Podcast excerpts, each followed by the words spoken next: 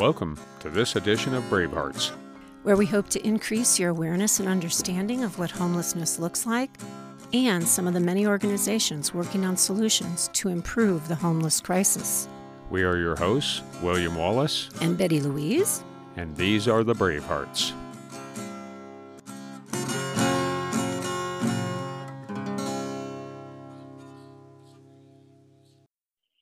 Hello, everybody. I am here with Carol, who is an advocate with the organization Sierra Roots. I just want to start out by knowing your story.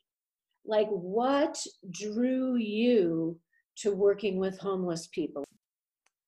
Well, I raised my kids in Berkeley, and um, our church that we went to was about two blocks away from People's Park and there was an incredible woman in our church who started a loaves and fishes program there. We did a lot of feeding, but it was actually very elegant feeding. There were these monthly dinners. So people would come from the park. She started because she asked the priests at the church if uh, at at uh, Easter time, Easter week, she asked if she could um, make a lunch for people from the park out in front of the church. And the priest said, sure. So she brought a banquet of all good things like the best chocolate, macadamia nuts, you know, just the the best of everything. And she, she just did this on her own and she set it up and we all went, wow, you know, when we heard about it. And we want to do this too, Ellen. And so we started these dinners. And at the at the dinners that were once a month you could sign up to cook or you could sign up to serve or you could sign up to be a host. And so i signed my whole family up to be hosts so that they would sit shoulder to shoulder with people because you were assigned a table and you were the hostess of or host of the table. And so they they would be at my table of course my when they were little ones I just have to say, Betty, that it was such a wonderful and moving experience for me because we were in a party atmosphere. It was always a party.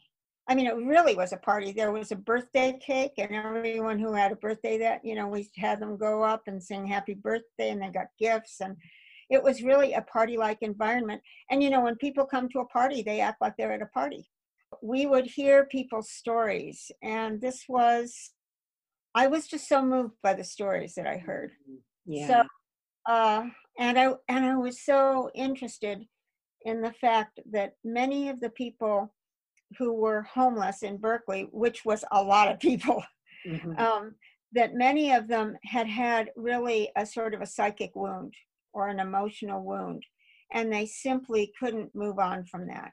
Mm-hmm. they they stopped paying their mortgage they quit their job. You know maybe they lost a lover or, or a mate and they and they simply couldn't move on. And at the dinner though because we were all so polite it was wonderful for me but it was especially wonderful for me that my children could hear you know don't judge those people on the street before you hear what they're all about explain what is a sierra roots advocate at one's best one does what Janice says is the way to approach, relate, whatever word you want to use, with the people here who are chronically homeless. An advocate, as you know, is taught not to think of fixing a person. That's not what we do at all. That is almost the opposite of what we do. And Betty, for you, it must have been a salve to your spirit to hear what she wants you to do because what she wants you to do is listen. She wants you to meet someone and listen to them and not say, you know, here I am, let's get to work, you know. Exactly. She wants you to basically go to the lunch and sit and hang out with them and see what they have to say and say, you know, that you are an advocate and if there's anything that I could partner with you to do that is something you would like to do, give me a call. What have your experiences been with sitting at the lunches and, and just listening to their stories? Are there any stories that stick out in your mind? Yeah, several. Well, I think Martin's story is a really good story because he's a jeweler. The self worth that people have. When you can talk to somebody and reflect back the self worth they've just said to you, if they have any. You know, they'll tell you things like, oh, I've been an arborist all my life, or I've been a jeweler all my life, or I am a gypsy person all my life, or whatever is their self image, that is right there advocating, in my opinion. Just hearing and receiving and receiving whatever they uh, communicate to you that is their best image, which most of us do, right? When Mhm. we meet a new person, Best foot forward, as best they foot say. forward, exactly. Usually, I'm sure that your experience, because you're an advocate too, is that nestled inside of that best foot forward, you can sense or hear a direction sometimes. You're advocating for a couple? Is that I am. Why don't you just share what your experience with it?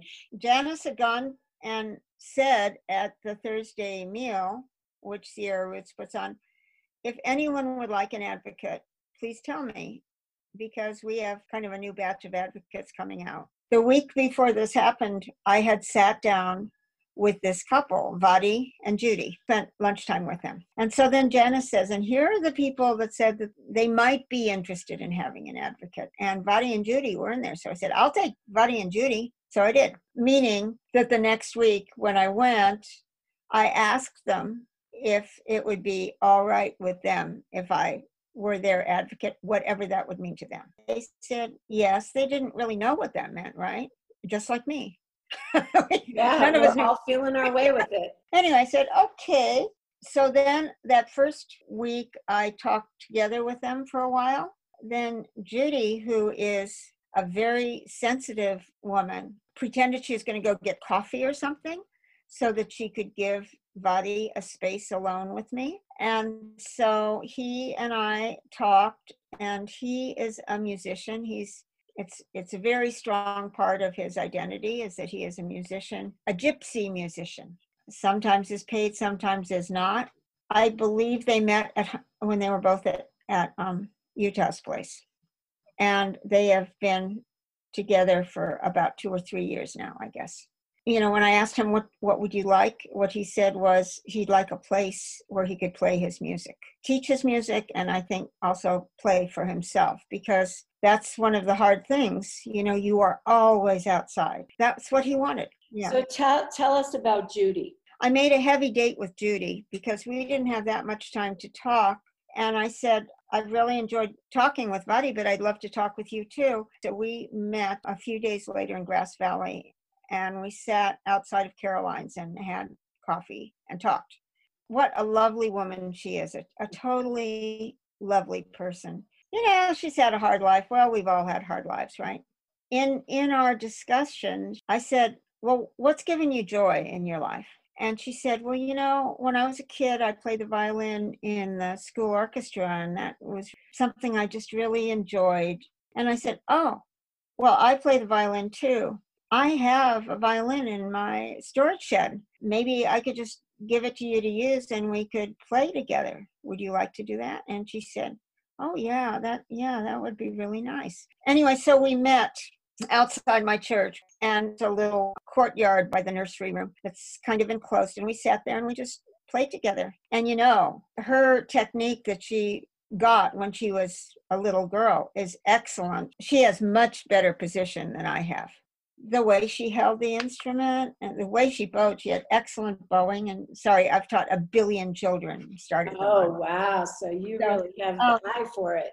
It was really great for me. And then afterwards, after we played for about an hour, and then we just sat there for another hour, and she just talked about things. Thank you for joining us today. Our hope is this segment has opened your heart and mind. Be well and be kind. This project was made possible with support from California Humanities, a nonprofit partner of the National Endowment for the Humanities. Please visit calhum.org.